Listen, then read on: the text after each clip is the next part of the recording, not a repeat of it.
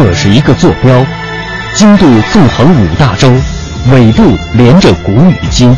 这是一颗水珠，迎着阳光折射不同的语言与文明。打开沟通与对话的大门，感受智慧的神奇与伟大。与伟大。文化之旅，文化之旅。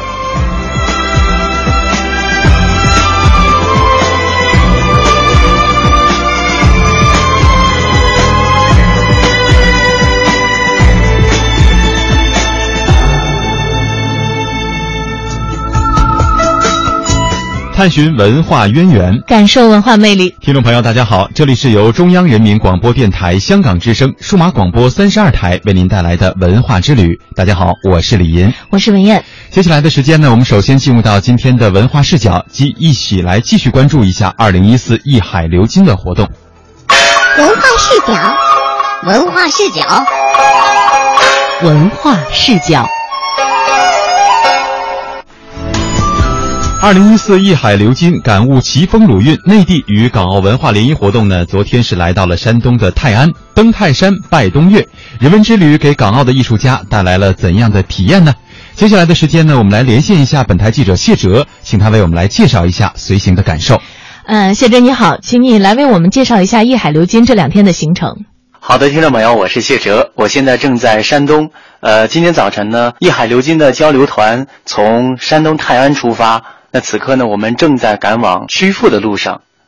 今天我们的目的地呢是山东的曲阜，要参观一下三孔，也就是孔府、孔林、孔庙。那么在这里呢，我对昨天我们的行程啊，给大家来介绍一下。昨天我们是一起爬了泰山。说到泰山啊，我相信所有的中国人对它都不会陌生，因为泰山在我们中国人心目当中的分量实在是太重太重了。司马迁有一句话说得好，说人固有一死，或轻于鸿毛，或重于泰山。不仅仅是这样啊，就是在我们的语言当中，很多的成语都和泰山有关。比方说“一叶障目不见泰山”“泰斗”“泰山北斗”，像这个“有眼不识泰山”“泰山压顶稳如泰山”等等。嗯，我们都知道这个封禅大典是封禅大典，封禅大典对，是这个泰山独有的古老仪式啊，也构成了泰山崇拜与信仰的重要内容。当然了，这也是泰山人文资源重要的组成部分。那么说到这儿，是不是谢哲你也为我们大家来介绍一下行程当中感受到了哪些有关于泰山的人文景观呢？刚才说了这么多，都是历史上我们对于泰山的一种敬仰。泰山在中国山岳文化当中的一个分量。那么这一次呢，呃，来自港澳的艺术家，他们登过泰山之后，都见到了哪些人文景观呢？我在这也为大家介绍一下。首先，我们看到的呢是泰山老奶奶庙。听到这个名字啊，大家又觉得，怎么还会有这样的呃一个人文景观？的确，泰山老奶奶呢是在泰山当地啊，对于。泰山的一位山神叫做碧霞元君，对他的一个民间的称谓哈，呃，因为觉得叫老奶奶似乎更加亲民一些，更加的有亲和力。准确的说，泰山上供奉碧霞元君的这样的一组建筑呢，叫做碧霞祠。碧霞元君究竟是一位什么样的神仙呢？传说啊，她是东岳大帝之女，在宋真宗的时候被封为了天仙玉女泰山碧霞元君。在道经当中有说啊，说碧霞元君是西天斗母的化身，在泰山修道成真，受玉帝之命，统帅乐府神兵，照察人间善恶。民间传说，碧霞元君能够佑众生，特别能够保护妇女和儿童，可以说是有求必应的。现在每年呢，都有超过百万的香客游人登泰山来朝拜碧霞元君。我觉得特别的有意思啊，因为在我们的心目当中，泰山呢，它是东岳，它是一座非常阳刚的山，但是就是在这样的一座山上，有一座在民间特别有威望的、有很多信众的碧霞元君祠，一位女性的神在泰山上拥有这么多的朝拜者，我觉得这也是一种非常有趣的现象。嗯。刚才呢，谢哲给我们介绍了一下这个泰山的一些人文景观。那除了碧霞祠之外，港澳艺术家留下深刻印象的还有哪些重要的景观呢？谢哲，那么除此之外啊，我个人感觉到港澳艺术家们最为感兴趣的就是泰山上的摩崖石刻了，尤其是来自香港和澳门的书法爱好者，可以说登上泰山之后，这里就是一座天然的书法宝库。因为历代帝王到泰山祭天告地，还有儒释道啊，他们在传教授经，还有一些文化名人，他们登高揽胜。呃，这样的种种行为都为泰山留下了琳琅满目的碑页、摩崖、楹联石刻，而泰山摩崖石刻呢是名山之最的，在全国各座名山当中啊，泰山的摩崖石刻量是最多的，而且它的影响力也是最广的。泰山石刻从秦汉以来，一直到建国以后。可以说，上下沿袭两千多年，各个朝代都有非常珍贵的石刻作品。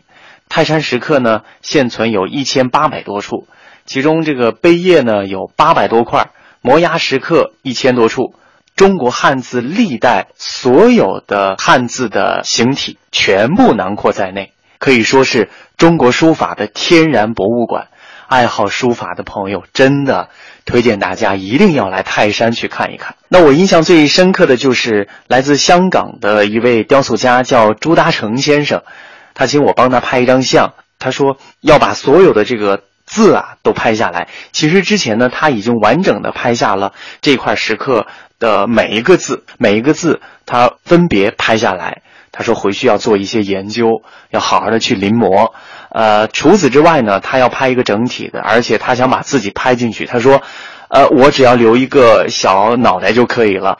你要把这个画框里面装下所有的这几个大字，而且他特别强调了说要把我拍的小一些，要把字拍的大一些。哎，我就特别不明白，因为我们以往拍照片哈，都喜欢人要尽量的这个大一些，然后背景啊，呃，可以深远一些。但是他恰恰不是这样，他要把字拍的大一些，因为他说了，他他个体在这些汉字面前。他觉得是非常的渺小的，因为他觉得他背后的这些汉字、这些历代的碑刻，它的文化的价值实在是太大了，所以他觉得在他们面前，自己真的就像是一个小孩子。嗯，看来这次的收获还真的是很丰富，感触也颇深。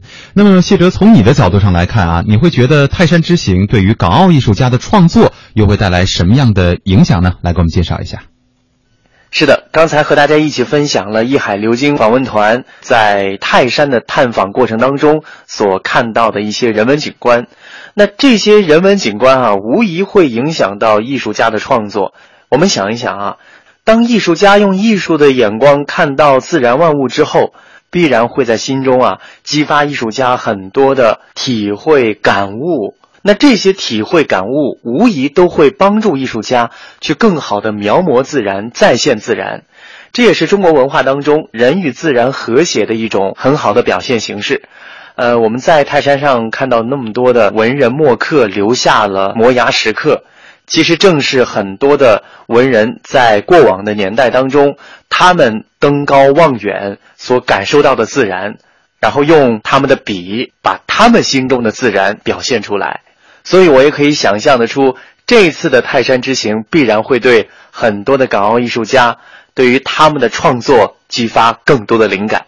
那么，以上呢就是我对于昨天我们的行程所做的介绍。那么，在接下来的几天当中呢，我依然会为大家带来一海流金的报道。谢谢。好的，谢谢谢哲，我们也期待着你为我们带来更多精彩的报道。再见。古老的城市演绎民俗。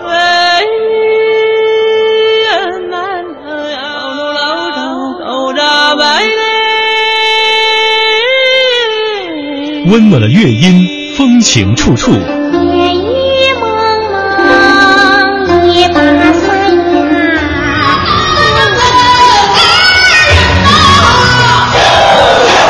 开放的城市，美轮美奂。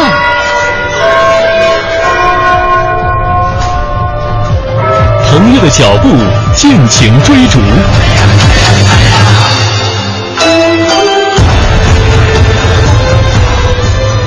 中央人民广播电台香港之声，文化之旅，城市文化记忆。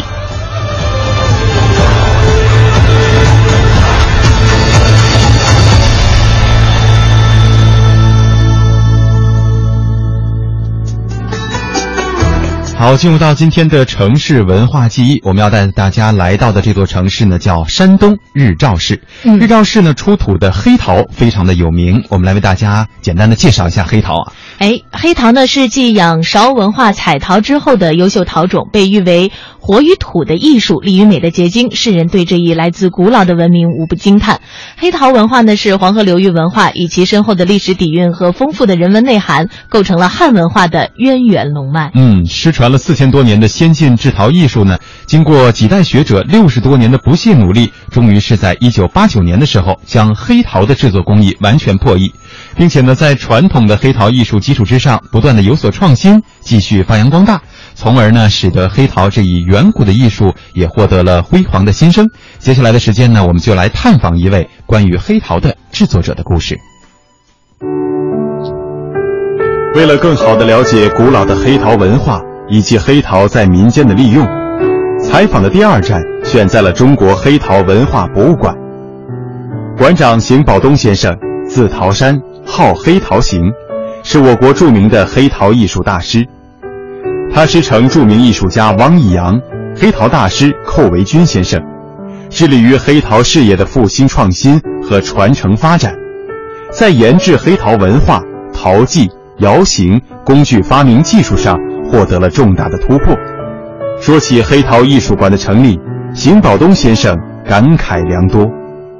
现在和这个博中国黑陶文化博物馆呢是个专题博物馆，它把这一个中国的黑陶代表性的物件，我尽我个人最大努力都收集上来，而且以后把这些东西展现给社会。展现给大家，就是让大家更多人了解这黑陶的来龙去脉。这四个展厅包括当代的韩美林、钱绍武、我老师王一阳，包括现在黑陶都是发起人、传播者寇文军老师，他的父亲寇华林在七十年代在广州的小交会上展示黑陶的时候，叫周总理看到了。周总理看到以后，民间艺术后非常高兴，说了一句话：“黄土变黄金，何乐而不为？”这是周总理对这个黑陶在七十年代一个高度的一个评价。说时候，这通又通过现在一代一代的人去努力，包括现在很多的学生也非常的热心，来这儿看到黑陶文化。看到黑陶的工艺，看到黑陶的制作，而且和他们以后都是能亲手感受到。说实话，这个博物馆无论我付出多大的努力，都是一种快乐，爱一辈子，学一辈子，干一辈子。每逢有空，邢宝东都要到龙山文化程子崖遗址去转悠，下意识中总盼望在这里能有什么奇迹发生。每逢刮大风、下大雨，他必到这遗址，雨水冲刷过的原野上，最黑亮的颜色就是最好的陶片。功夫不负有心人，一次雨后，邢宝东发现了几块陶片，拿起来一看，黑如漆，薄如纸，硬如瓷，亮如镜，声如磬。他不由自主地跳了好几个圈，找到了，这才是黑陶，这才是我们民族的瑰宝。这些陶片表里如一，任沧海桑田，任岁月流逝，依然是光亮如故。他天天捧着这些陶片反复研究，把烧好的现代黑陶打碎，反复对比，不止一次对人说过，这就是黑陶的标准。做黑陶达不到这个标准，没有颜面面对我们的老祖宗，他们传下的东西绝不能毁在我们这代的手里。因为对黑陶文化的热爱，邢宝东先生与众多艺术家、考古家、陶瓷专家联合发起了山东省黑陶艺术委员会。呃，现在以后咱们黑陶，特别是咱们山东地区，嗯和这个全国范围之内，呃，黑陶有一百三十多家。一百三十多家。对，啊，往咱们山东省的都占了以后，都是接近一半。咱们日照的又占了或者三分之一。说实话，咱们日照或者咱们山东省啊，就是龙山文化黑陶这个是个大省。从历史上来讲，咱们山东省或一是章丘啊、龙山镇，包括胶州的三里河、潍坊、淄博、临沂，包括后聊城，很多地方的遗址都发现大量的黑陶。它又是一后黑陶文化集中繁衍的地方。因为咱们这个山东省这个黑陶和来龙去脉非常清晰，龙山文化继承了大汶口文化，龙山文化的传脉有时候平度的，嗯，越式文化，嗯，说实话来龙去脉非常清晰，在咱山东省那个地带。现在和咱们山东省的一个呃黑陶文化，呃最近这几年呢，通过这一代一代努力。我们现在后又成立了一个山东省黑陶艺术家委员会，二零零八年成立，都把这个山东省现在搞黑陶的这些工作者，我们组织起来，每个人在当地都把这个黑陶文化，咱们祖先制作的一个民间的一个工艺啊，他们挖掘、整理资料，而且以后还在原来的基础上还是创新发扬。我们每年啊都开次会，开次交流会。把这个十几个黑陶艺术家吧，因为我是呃发起者，嗯啊，我们以后都是在一块是交流，再是呃取长补短，都利用这个平台啊，也是大家互相学习一个机会。呃，二零一一年我们又成立了和中国黑陶艺术委员会，在中国文联、中国民间文化协会，而且后我这个又是发起了个中国黑陶文化博物馆，咱们日照的又是被。中国文联民间文化协会命名后，中国黑陶文化之乡。这时候大家的共同努力。一九八九年冬天，邢宝东寻根寻到日照。日照因为日出曙光先照而得名，在四千五百年前曾经是亚洲第一大城市。东海域、姚王城、丹徒等地有十几处龙山文化发源地的遗址。龙山文化的代表器物。黑陶高柄蛋壳陶杯就是在日照出土的。邢宝东深深地爱上了这里，爱上了这里的泥土，在这块土地上，他走上了收藏黑陶的道路。只要听说民间有黑陶，不管什么样的他都要，大的、小的、厚的、薄的，酒杯、茶杯、顶腿，各式各样，千姿百态，应有尽有。这是我用了。半年多时间后，从辽东半岛，特别是在山东地区为主的，我收藏下来的。这收藏呢非常有意义，不是这个咱们黑陶啊，一直在民间这个薪火相传，代代相传。大部分以后民间我收藏上来都是使用品为主。你看这一个，一九五八年三月二十五日，对，嗯，它还有个纪念号啊，也证明这个黑陶的技艺、黑陶的工艺。黑陶的使用价值一直在民间延续到现在。对，嗯，很多的学者或者社会人士后把这黑陶说失传了四千多年。嗯，啊，这是不对的，因为在黑陶后，在历史四千多年至五千多年，嗯，特别是在龙山文化时期，可能看到那个蛋壳陶，那个是龙山文化时期，也是黑陶文化时期的高峰时期。工艺的顶峰，工艺制作对现在包括国外的、国内的，在制陶这一个领域方面，已经达到了最高峰。现在以后都是因为青铜器出现，黑陶的使用价值很可能落了一点。嗯，它的利用率变低了。对了，嗯，可是没有失传，走向了民间，就是在老百姓当中还有一直都在作为家用，还在使用。对，这些东西完全可以证明。那我手机这一个“人人讲卫生，家家爱清洁”，这个词儿确实很现代，而且上边还有个“太平天下”，也希望大家伙从这一个生活上、环境上都是一个良好的一个生活环境。嗯，啊，这一个又是个时代的产物。东方红，对，这个东方红一下就代表了它的时代。对，嗯，你看一个太阳，太阳上面一个日字，嗯，底下个中心的中，嗯，这是个时代的产物。嗯，而且往往后。咱们很多的烙印都在陶器上，都在实用物上看到，因为它不实用，很快都快毁掉了。嗯，因为我用了我接近一年的时间收集着一百多件。嗯，啊，就是因为现在的农村正在改革的改造。嗯，它这些很多的物件已经不再重复使用。这些年来，邢宝东为了黑陶很少回家。一九九六年十二月，日照电视台为邢宝东拍摄了专题片《泥土与火焰的瑰宝》。片子结束时已经是深夜了，邢宝东蹲在窑前，编导问：“你看到这些黑陶就要流到市场上去了，是什么感觉呢？”邢宝东说：“很难受，不舍得。我的每件作品都像自己的孩子一样。”所以说到发展黑陶文化的意义，邢宝东先生也流露出了薪火相传之意。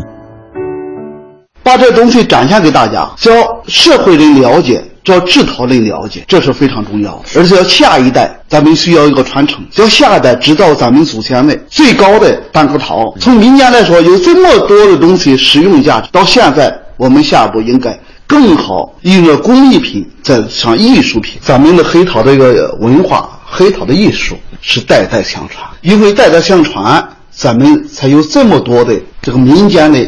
老艺人，咱们民间的这些后制作者，才能把这东西保存下来。黑陶制作工艺在我国代代相传，从生活用品的盆盆罐罐到装饰等工艺品，都取得了很大的发展。黑陶技艺渐趋完善。下一步，邢宝东先生希望黑陶艺术能够发扬光大，让更多的人知晓并且热爱。从去年开始。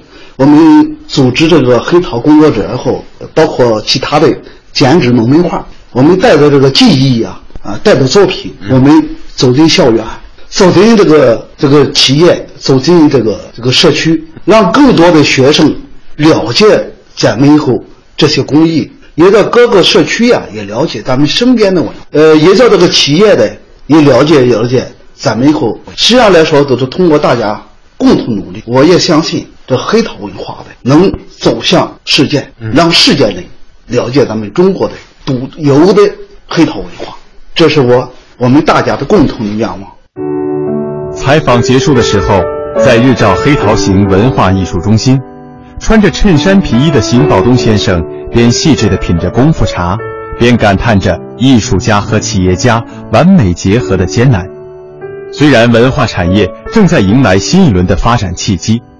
但在收藏者与投资者讲究名家名作，而普通消费者的文化产品消费层次相对不高的背景之下，艺术和市场同时把握住，对于黑陶文化来说，其实非常困难。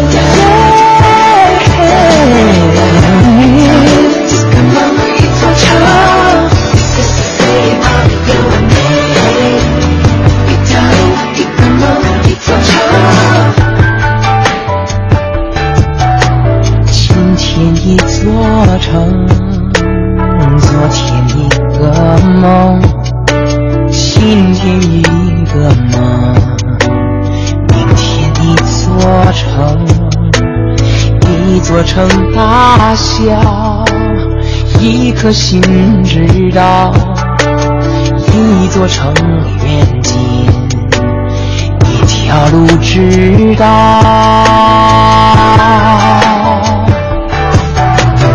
远近一个梦，你我一条路，走得完的路，梦不醒的梦，路的尽头是梦。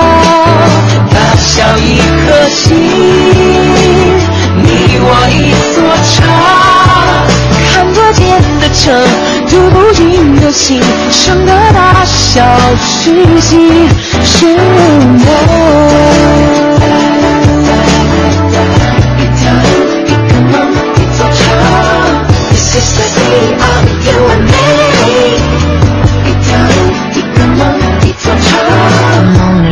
心，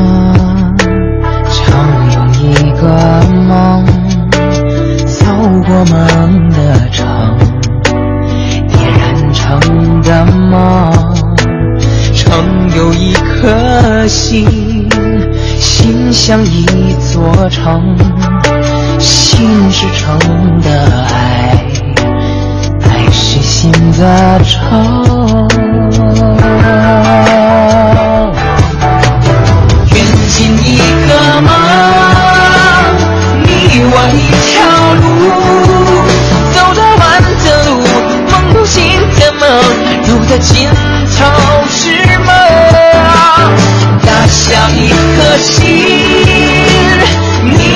一座城，看得见的城，读不尽的心，城的大小是心是梦。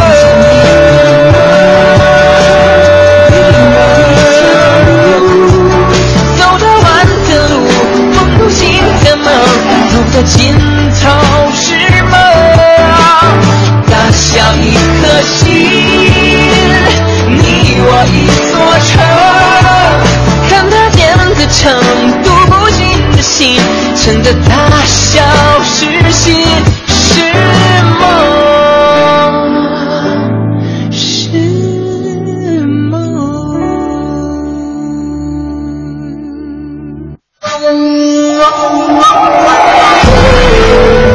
韵律之美，温润之美，典雅之美，含蓄之美。中央人民广播电台香港之声文化之旅。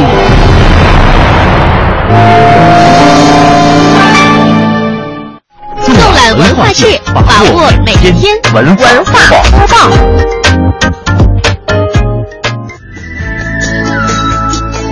好，接下来的时间，我们进入到今天的文化播报，一起来关注一下文化方面的信息。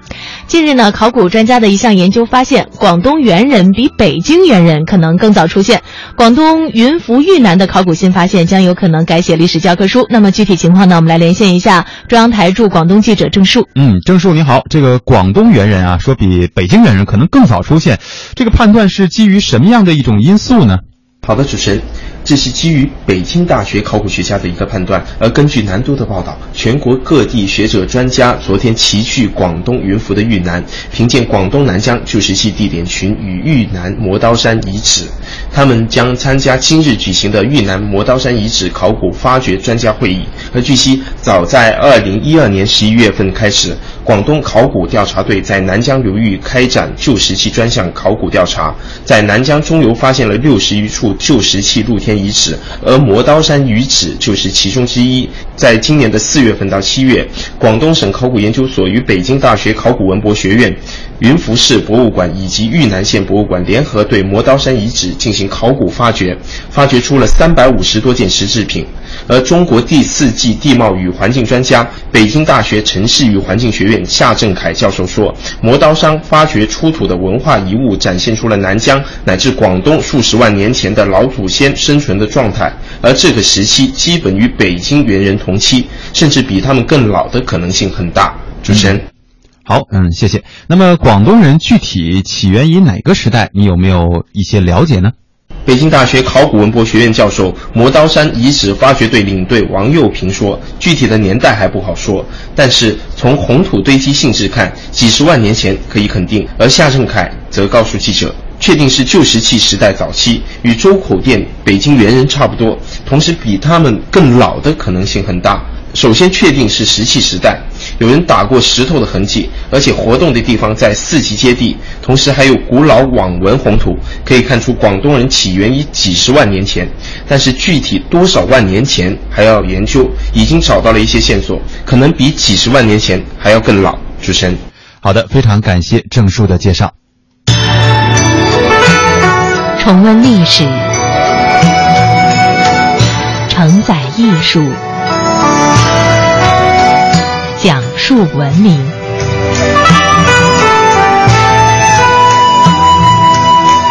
中央人民广播电台香港之声文化之旅。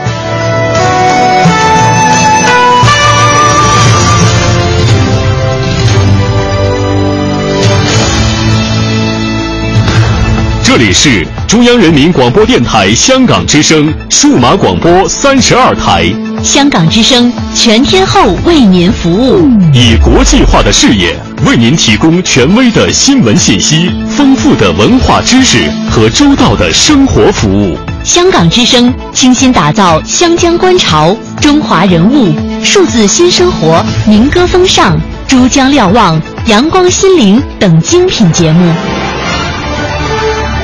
评说新闻中的道理，论述事实中的缘由。香港之声新闻节目，纵览全球资讯，平息焦点话题。他们如璀璨明珠，点亮历史长河。他们如文明文化节目，共享文化盛宴，欣赏壮美诗篇。歌声随聚散的浮云，从辽阔天空而来。音乐节目唱响五彩华章，拨动你我心弦。从旷野大地而来。纵观生活大千世界，世界。生活服务节目，发现生活智慧，展示多彩人生。寻找独家观点，普通话、广州话双语播出。敬请关注中央人民广播电台香港之声数码广播三十二台。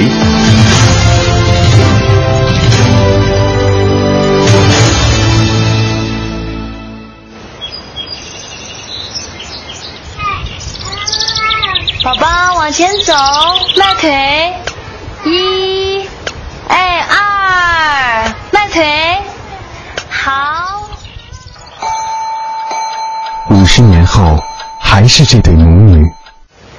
妈，别总在轮椅上待着了啊！嗯，我扶您起来走走吧。哎，别着急，别着急，您先把胳膊搭我肩上。好，好，好，好。然后再挪腿。嗯，好。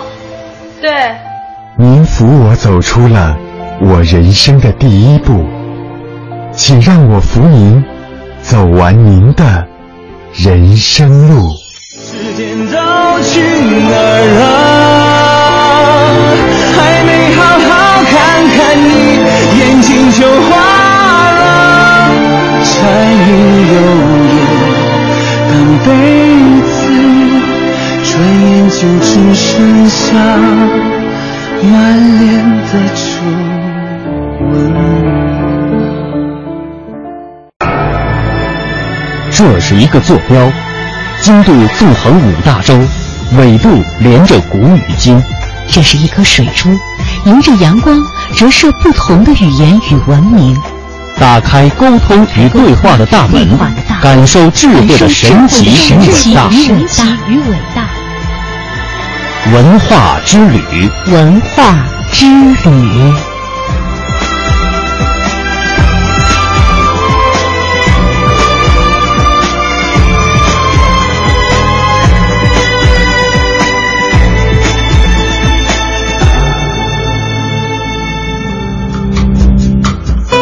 好，半点的宣传过后，欢迎大家继续锁定收听由中央人民广播电台香港之声数码广播三十二台为您带来的文化之旅。大家好，我是李岩，我是文艳。在节目的下半段呢，我们依然会为大家送上一个专题。接下来进入到今天的文化故事会，搜索古今中外文化经典，探寻大千世界奇闻渊源。这里有你所不知的文化背景，这里有你想感知的奇葩文化。奇葩文化之旅，文化文化故事会。故事会。好，今天的文化故事会呢，我们依然会为大家带来有关于故宫的这样一个专题系列。我们知道，故宫呢是中华文明建筑精粹的集大成者，更是六百年沧桑历史的亲历者与见证人。它呢曾经尽享四方来朝的盛世荣光，也曾经在侵略者的枪炮下黯然神伤。这里有着指点江山的王者气度，当然也有着亲密温馨的伦常之情。接下来，我们将会继续通过紫禁城研究会副会长、著名历史学家严崇年先生的讲述，来了解故宫的历史与沧桑。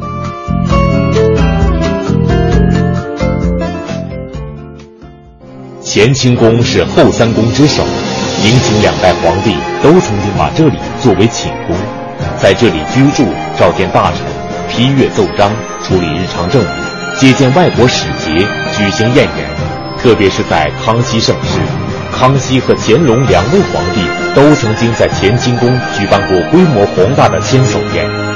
那么，什么叫做千叟宴？什么样的人才能够参加千叟宴？宴席之上都会准备哪些食物？在推杯换盏间又会发生哪些鲜为人知的故事？今天，让我们一同走进乾清宫，一同领略皇家的绝世盛宴。北京社会科学院研究员、中国紫禁城学会副会长严崇年先生，继续为我们讲述系列节目《大故宫乾清三宴》。乾隆五十年的这次千叟宴，与会者达三千人以上，乾清宫内外摆了八百桌酒席。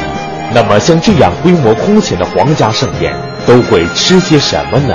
下一次千叟宴的那个菜单，在大体上差不多，可以做参考。我把这个菜单吃什么菜跟大家说一说，大家看看。一等桌章摆在殿内和廊下两旁，王公和一品大臣以及外国使臣在一等桌章入宴，这是头等桌。一等桌章每席设摆膳品如下：火锅两个，银制的和锡制的各一个，脆羊肉片一个，羊尾儿就是羊尾，羊尾儿烧入肉一盘儿，脆羊肉乌口。这个乌后面的字啊，就大模糊不清了，我就乌字画个画一个方块吧，一盘儿，荤菜四碗儿。蒸食寿衣一盘儿，炉石寿衣一盘儿，螺丝和小菜两个，乌木柱两只，另备肉丝汤饭。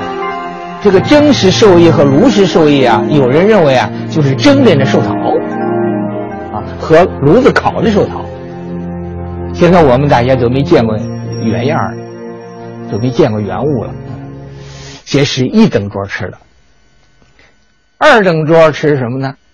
四等桌张摆在单席涌入的和单席以下三品至九品的官员、蒙古台籍兵民在四等桌入宴。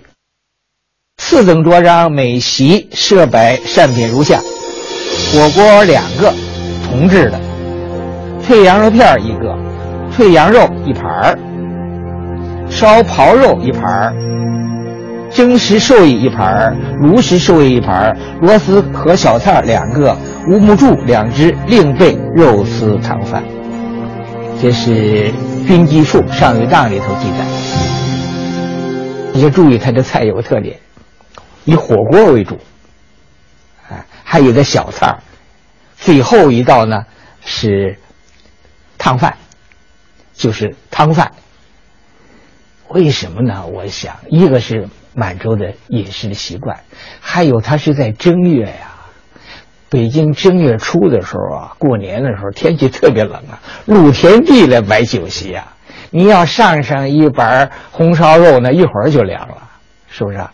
哎，所以他是以火锅为主，底下有火咕嘟咕嘟吃，吃了还不是太凉。特别老人比较适，既考虑季节特点，又考虑满洲的习俗风俗习惯。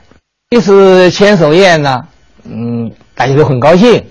嗯，最后有人这么说：说，京畿与各旗级兵民踊跃携来，相与盛典，唐梅号手，绝硕英挺，是为吉祥盛世。上面我讲了康熙大业、乾隆大业，下面讲第三个问题：三嘉庆大业。嘉庆大宴。主要是在嘉庆元年，这一年有一件大事情，就是正月初一，哎，乾隆皇帝 退位，嘉庆皇帝登基，举行授寿大典，或者举行大的宴会。但是我在康熙讲了大宴，乾隆讲了大宴，这次嘉庆大宴跟前几次有相似之处。我想把整个过年乾清宫这段宴会跟大家说一说，呃，同时也说一下这次千叟宴。嘉庆元年，也就是公元一七九六年，正月初一这一天，对于当时的人们来说，这一天不仅仅是新年的第一天，还是举行乾隆禅位给嘉庆的授寿大典的日子。此时的乾隆皇帝已经年逾八旬，执政整整六十年。百感交集的乾隆，这一天会怎么度过呢？乾隆皇帝、嘉庆皇帝过年，他们怎么过？乾清宫大宴是一个小宴，和其他是个什么样子？大家可能有兴趣，我说说看。看看乾隆皇帝，今年多大岁数啊？大家注意啊，八十六岁啊。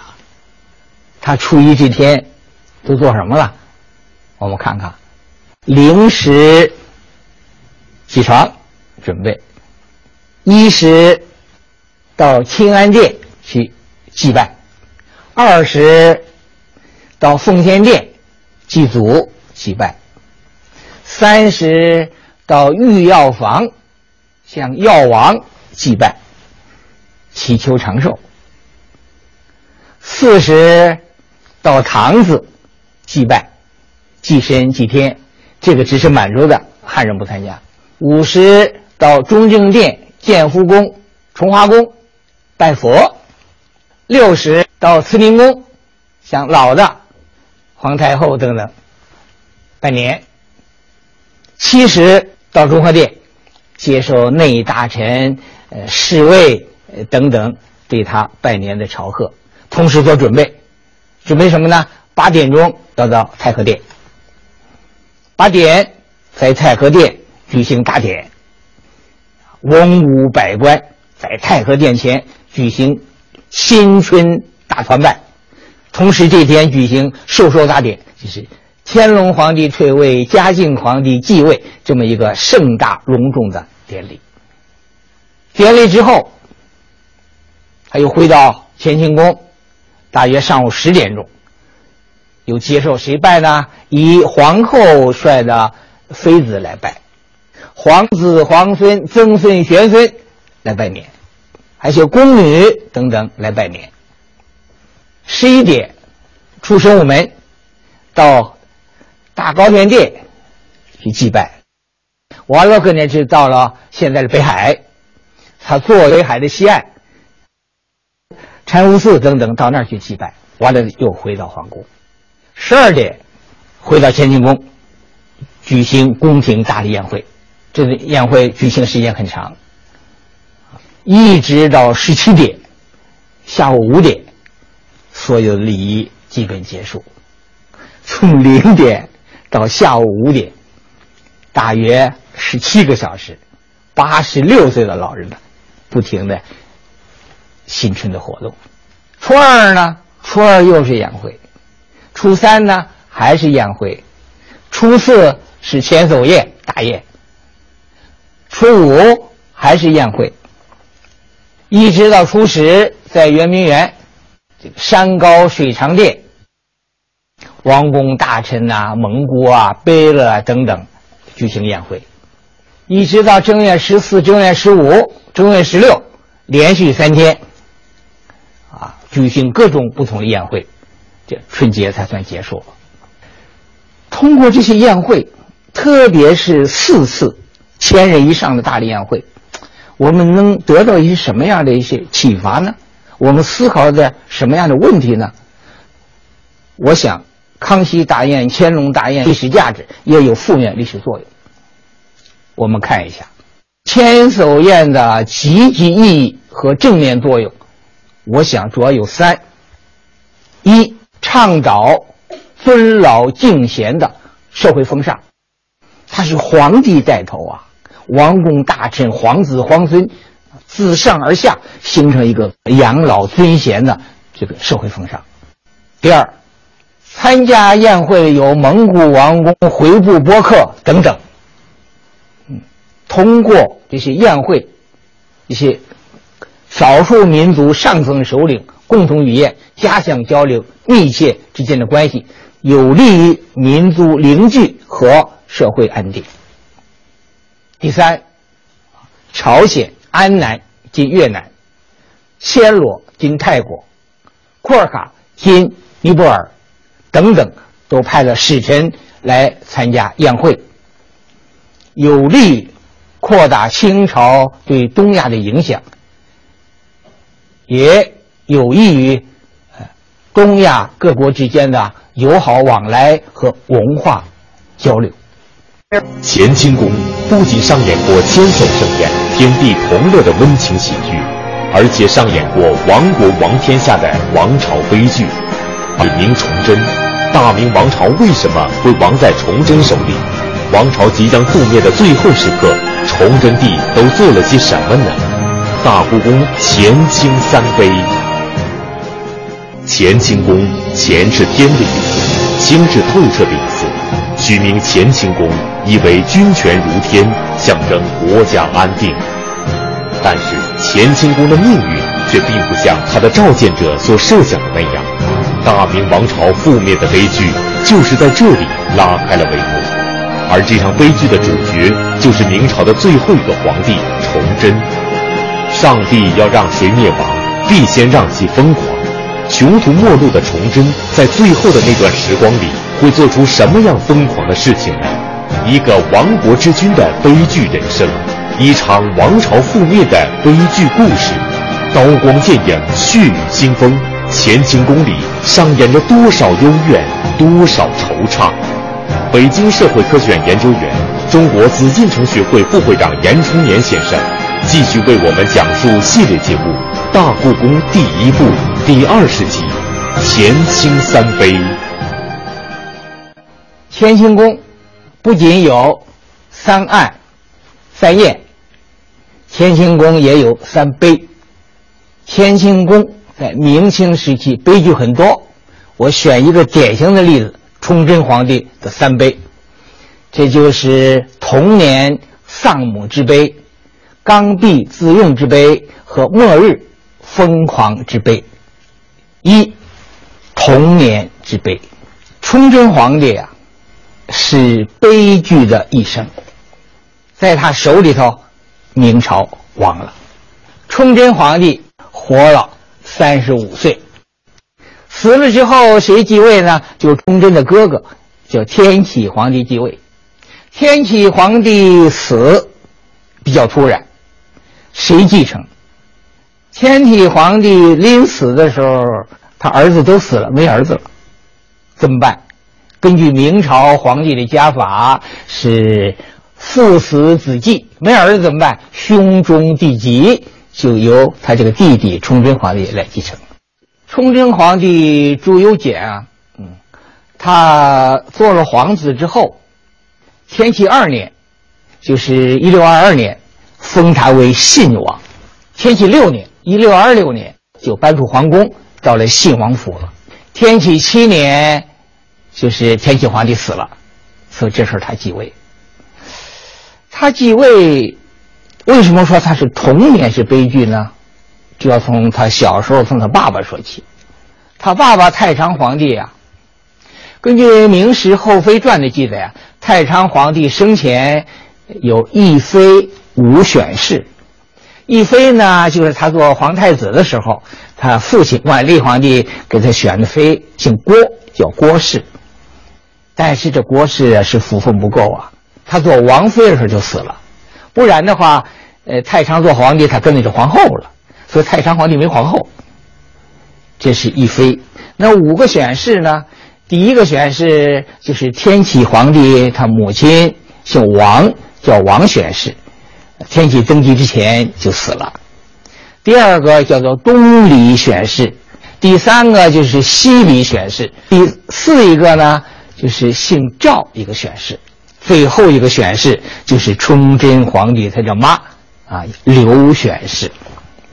这刘选士呢是在太昌皇帝当皇太子的时候，呃，挺喜欢他，呃，就怀孕就生了崇祯。崇祯生下之后，有一天他妈这个这个刘选侍和太昌帝就说话拌嘴，他就生气，就得罪了他爸爸。嗯不久失宠，啊！一天太昌就就责备朱由检的妈刘先生，他就连紧张带气又害怕，就死了。这个时候，崇祯皇帝五岁，太上皇帝觉得也有点紧张啊，也不敢跟他爸爸说呀，就秘密的就把这个刘选是葬在西郊。崇祯稍微大点以后，就问他的妈哪去了。就别人告诉他，他妈叫刘娘娘，就葬在西山。有次就问身边的人，说西山有刘娘娘的墓吗？别人说有，哎，他就拿了纸钱到了西山，偷偷的祭奠他的死去的妈妈。崇祯当了皇帝之后啊，第一件事情就想到他的妈。他妈什么样啊？他又不记得了。问别人，别人也不知道。有一天呢，就问一个老的宫女，老的宫女说：“说我知道，说我呀和刘娘呢当初住的时候，两个房子挨着，我常见她。”那崇祯说：“这样吧，找宫廷画师来画他母亲这个遗像。这个老宫女呢，就这么叙述长得什么样，什么特点，画师就画画一个像。画完之后，崇祯很高兴，正式来礼迎。”从哪儿呢？就从大明门，啊，举行仪仗，很隆重，啊，抬着画像，经过承天门，就天安门，端门就到了午门。崇祯皇帝呢是在午门这跪着迎接他妈妈的像。崇祯皇帝看了他妈妈这画像之后啊，百感交集呀，是悲痛不已，啊，泪流满面。《明史后妃传》记载说。帝与气，六宫皆泣。就是崇祯皇帝见他妈妈那像跪着呀，哭的呀，泪水像下雨一样。旁边六宫里的宫女，其他人呢也跟着哭哭泣。这样就把他妈妈的呃遗像迎到皇宫里头挂起来，经常祭奠烧香。开到宫里后啊，我们可以想象。就是崇祯皇帝啊，对他妈呀，怀念太深了。嗯，崇祯当了皇帝之后，很果断，第一件大事情就是惩治魏忠贤克克氏集团。这件事情做了之后啊，可以说八个字，叫做大快人心，人心大快。这个时候，崇祯是十八岁。应当说英姿勃发，想有一番作为，特别想中兴明朝，因为这是明朝已经很困难了啊。北面努尔哈赤的军队占领了沈阳和辽阳，并把都城迁到沈阳。啊，努尔哈赤死了之后，皇太极就继续壮大他力量。啊，东北辽河以东的大部分土地就就都丢了。所以，崇祯皇帝有一个雄心，要中兴大明。但是啊，啊，事不如愿。接着我就讲第二个的二刚愎之悲。崇祯皇帝他幼年丧母，复杂的宫廷斗争、三案的纠葛，他小时候就形成了一个性格，叫做什么呢？孤僻多疑。刚愎多变，我个人认为这是崇祯皇帝不健康人格的一面。这个不健康人格的一面，对他后来的事业、生活、人生影响至重至大。崇祯皇帝很多人同情他，说他是一个啊勤奋之君呐，啊，但是又是一个亡国之君呐。我说，崇祯皇帝是生不逢时啊，再加上自己性格的弱点、政策的失误，加速了明朝的灭亡。大家想想看啊，你崇祯皇帝一上台，把魏忠贤集团给他收拾了，赐魏忠贤自尽，做了调整，应该在这条道路上继续一步一步的前进。但是崇祯皇帝呀。他处理魏忠贤呢，只做个案处理，没有作为太监制度的弊病来进行处理，所以他杀了一个太监，又重新任用太监。比如说，崇祯皇帝任用太监高其乾做山海关的监军，让他去守山海关的关门比如说，他派一个太监叫杜勋镇守什么地方呢？宣府、宣府居庸关、大同，这是非常重要的。啊，后来李自成就是从这儿进来的，派杜勋去守。广宁门经广安门是很重要，派谁呢？派太监曹化淳去守。整个京城的防卫派谁呢？派太监王承恩去守。别人怎么办？他不信，信谁呢？信太监，官员不信。所以我说后期。